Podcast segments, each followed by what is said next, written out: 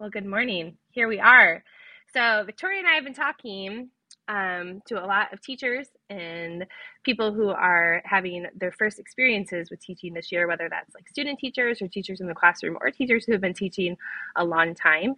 And one of the common themes that we have discovered is that it's like, I need things to do right now. I need things to do tomorrow. And so this, whatever this is, was born.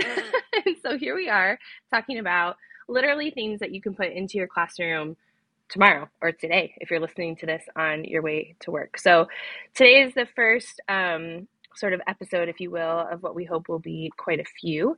Um, and today, I think this is going to be super actionable. I think it's going to be good. Yeah. I think so too. Uh, yeah. You're doing a great job so far, Anne. So why don't you share your song first? We have um, an oh, that's action. cute. Yeah. well, okay. So the idea for this was let me take one of these out because they're noise canceling and it's hard for me to hear myself think. Okay. So um, the idea was what do you do when you get to the end of your class and it's like i have a couple minutes left. What am i going to do with all of that time? And i know i'm just supposed to share one activity but i have a couple ideas and please don't get mad at me for not following instructions.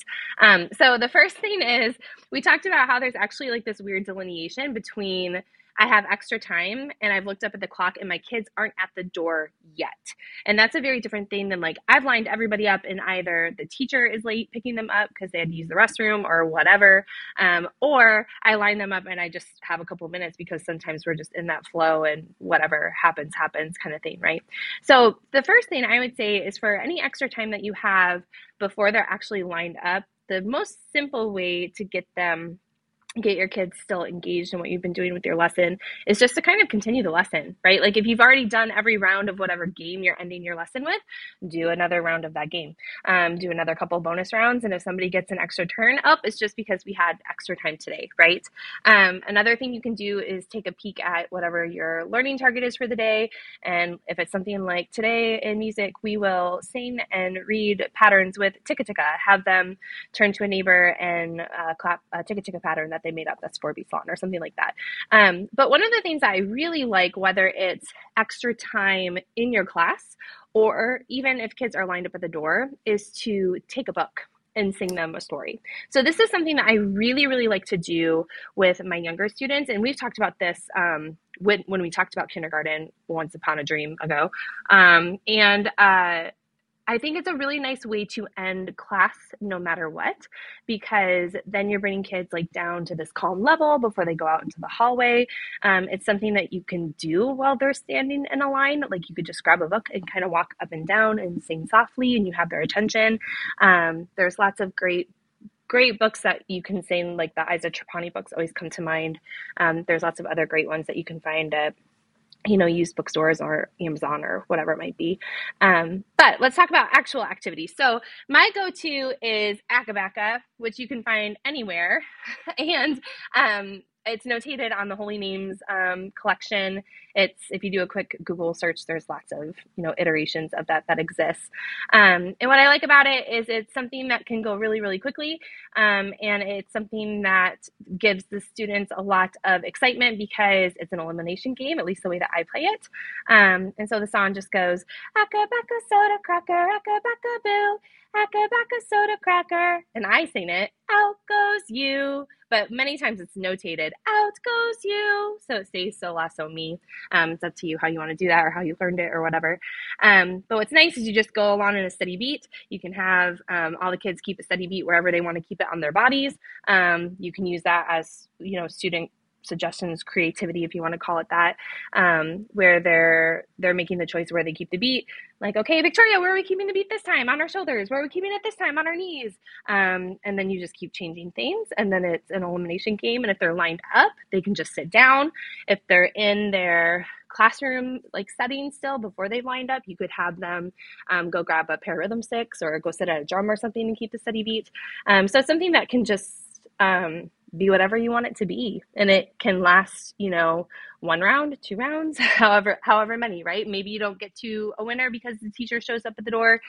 Maybe you um, played two full rounds with the whole class because the teacher is like 10 minutes late that day. I don't know. Um, so that's one that i always just have in my back pocket Yeah, I like that, um, or like counting out games in general, because if they're still at their spots and you haven't lined up yet, but you have a couple extra minutes that you need to fill, then Acka Backa is your transition to lineup, right? So when you're when you're out, you go line up, or um, you and the two people next to you go line up, or you go line up and you choose one person to line up with you, right? So that way you're not going through Acka Backa 24 times, but you can still use it as the actual transition to line up. And then I like what you said about um, pulling it out time wise by having kids go to instruments or coming in the middle of the circle or suggesting other ways to keep the steady beat. Or you can do like a super rushed version of Acka Backa where you just go two times in a row and and then you're done. Right. But either way. Yeah. Yeah, you could even instead of going out goes you, you could say out goes blue, out goes red. Like whoever's wearing that color, okay, they're down there. I mean, you can change it 8 million trillion thousand ways, right? Yes. Yeah, I love that. Okay, so mine is similar in the idea that you can like stretch it out or you can uh, squish it together. Mine is uh, William, he had seven sons, and my source for this is 120 singing games and dances. Um, and for anyone following along in your manuals at home, it's on page 32, I believe. Um, and what was the first person doing? Were they jumping? I mean, were they jumping up and down? Or were they nodding their head? Or were they shaking their shoulders? Or were they eating soup? What were they doing? Um, they were tapping their nose. You're correct. William, he had seven sons, seven sons, seven sons. William, he had seven sons, and this is what they did. Number one was tapping their nose, tapping their nose, tapping their nose. Number one was tapping their nose, and this is what they did. Hold up, seven fingers. William, he had seven sons. Oh, seven sons, seven sons. William, he had seven sons, and this is what they did. Number one was tapping their nose. Number two was. And what was number two doing? Scratching their head, scratching their head, scratching their head. Number two was scratching their head, and this is what they did. Back to seven. William, he had seven sons, seven sons, seven sons. William, we're not done, Anne. William, oh, he had seven sons, and this is what they did. Number one was tapping their nose. Number two was scratching their head. Number three was were they were they punching? What were they doing? doing stretches. I'm trying to do things that are stretching, upper body. So stretching. it was punching their neighbor. No, school appropriate. Try again. Give me an appropriate answer. stretching, stretching, stretching. Number three was stretching, and this is what they did. Okay, so you get the idea. It's a cumulative song, and we're gonna go all the way through seven.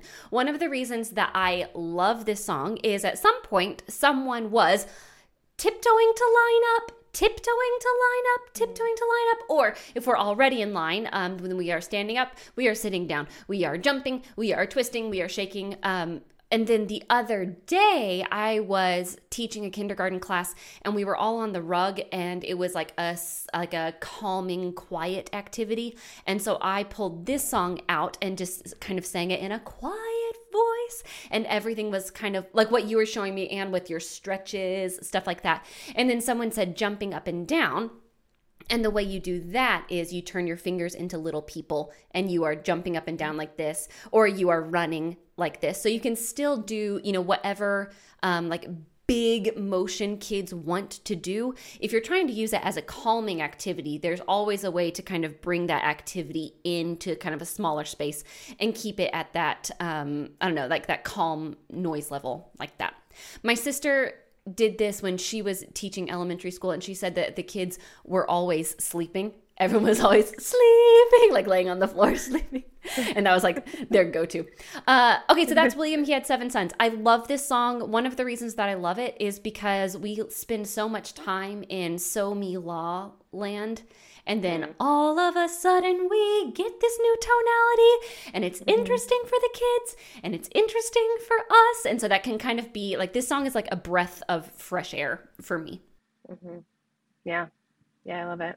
Yeah, I love how um, it's one of those things that, like you said, it can be as big as it as it can be small, depending on where you are. And I think that's what's cool, you know, and not just with these two songs that we talked about, but anything that you've done kind of in a big way, like in like a gross locomotor way, um, like to put it put it really literally, um, can usually be brought back down to like a seated, calm kind of like fine motor exploration type of thing to tailor what you need at whatever point in your lesson and whatever the kids need, right? Like maybe you just have um, maybe you have uh, I'm looking at a different song title and it's not what you did. Maybe you're doing William, he had seven sons, and instead you're doing something, you had something planned with like instruments, yeah. right? Or like sticks or something. And like, you know that like that class just can't handle that today. And so yep. you can bring it back down to like this level instead. Like they walk in, they're crazy. You're like, nope, we're going to do it this way.